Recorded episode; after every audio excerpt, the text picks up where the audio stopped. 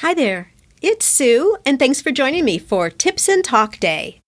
These are bite sized topics that I pull from community questions and things that I'm observing in the world of handmade small business. If you'd like to submit a topic, DM me over on Instagram at GiftBizUnwrapped. Before we get started, I'm going to share a secret with you. One of my superpowers is the ability to get an enormous number of tasks and projects done each and every week.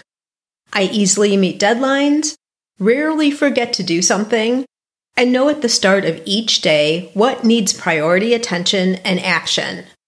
Type A personality? yes. And a follow through on the Kolbe assessment, which should have given me the clue. But it wasn't until people started commenting to me that I realized not everyone naturally knows how to do this. It's the biggest single contributor to the growth I always see in my businesses, without spending hours and hours working either. It's about focus and doing the right things efficiently. Prompted by all the questions on how I do this, I went about finding a way to help you perform at a higher level too. I analyzed my methods and formalized my process, which is one many of my coaching clients now also follow you can use it too. It's all part of a tool called the Inspired Daily Planner, made specifically for gifters, bakers, crafters, and makers. Make no mistake, this is not your ordinary planner. First off, it comes with a video explaining my productivity strategy. And the physical planner isn't dated, so you can start using it the second it arrives at your doorstep. And that's not all. Included for each day is a motivational or business building tip and plenty of space to capture and book in time for to dos, scheduled appointments, and all those ideas that are now getting lost. You can watch the video for free and then get your inspired daily planner at giftbizunwrapped.com forward slash inspired. It's the all time, without fail, number one question I get. It comes in various forms and word combinations, and it's from beginners and well established business owners alike. It's the never ending question that won't go away for any of us How do I make more sales? Because we always want more. There are lots of ways to increase your sales, of course, but today I'm going to tell you what I believe to be the best way. The number one thing you should be doing to see your orders increase. And I've come to this from experience with my other business, a product based business and a sponsor of the podcast, the Ribbon Print Company. What I have to say is going to be controversial because it goes against natural inclinations. It will feel like you're wasting time on something small that will barely move the needle except you'll think differently when you see the results, just like I have. I'm talking about focusing on individual customers versus going for the big play. Establishing a real connection and building a relationship with first time customers to convert them into repeat purchasers and true fans of your brand. Note the true question here How do I get more sales?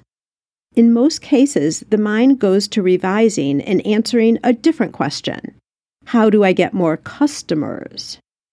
Here's why getting more sales seems so hard. We focus the most on getting new customers, not new orders. As you know, emotion drives every sales decision.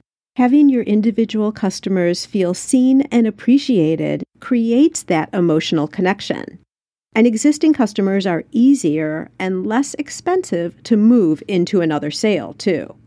So, why do we always focus on the new? Getting more followers on social who may buy, when the truth is only a very small percentage ever will. Casting a wide net in all kinds of ways to gather in huge numbers without knowing if they're a true match for what we sell. It's time to switch this up, particularly in light of the tougher sales environment we find ourselves in. Customers are tighter and more deliberate with their dollars, now more than ever. By getting more business from those who have purchased before, you can continually build on past business and actually grow. Otherwise, you spin your wheels, constantly having to find new customers with nearly 100% churn. It's a hard way to make progress. A quick Google search shows an average of 15% of customers return again. I know you can make that number higher by paying attention to them. And if that's not enough to convince you, there's this.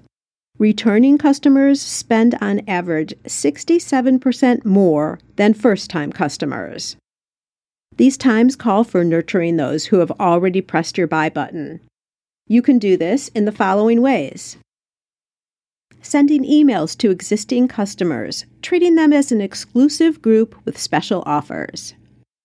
Creating a loyalty program that's a no brainer for their participation and use because it offers them exactly what they need. Based on your product, add in subscription boxes or auto restock programs.